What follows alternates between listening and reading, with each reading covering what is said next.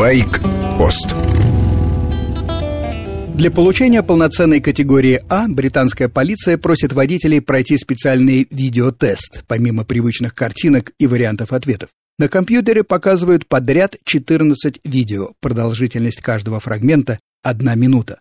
Задача как можно быстрее распознать потенциальную опасность. Появился в кадре ребенок, жмите кнопку. Приближается по второстепенной дороге машина, снова нажимайте кнопку. Неважно, что ребенок еще не побежал через улицу, а машина остановилась и пропустила вас. Надо быть начеку, предположить негативное развитие событий. Чем быстрее распознает человек помеху, тем больше баллов получает. Шкала от 0 до 5. Один ролик из 14 содержит две потенциальные опасности, остальные по одной. Максимальное количество баллов 75. Чтобы стать мотоциклистом, надо набрать минимум 44 балла.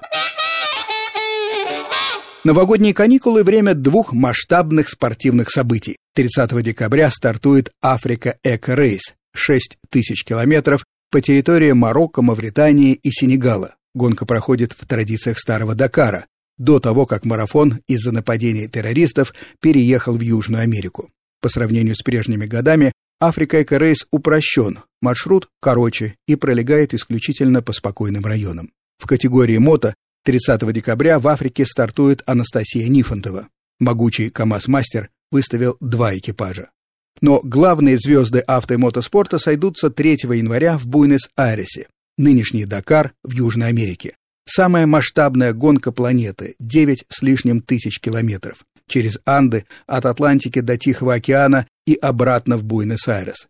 Более 400 участников из 53 стран. На квадрике идет Сергей Корякин из Екатеринбурга. Четыре экипажа КАМАЗ-Мастер и российская команда G-Energy в классе внедорожников. Владимир Васильев, Константин Жильцов, обладатели Кубка мира по ралли-рейдам. В прошлом году были десятыми на Дакаре. Есть за кого болеть. В 1946 году Горьковский мотозавод выпустил первый спортивный мотоцикл собственной конструкции. Внешне М-80 был похож на М-72, та же экипажная часть, только облегченная, два цилиндра, верхнеклапанный оппозит. Объем 750 кубических сантиметров, мощность 40 лошадиных сил.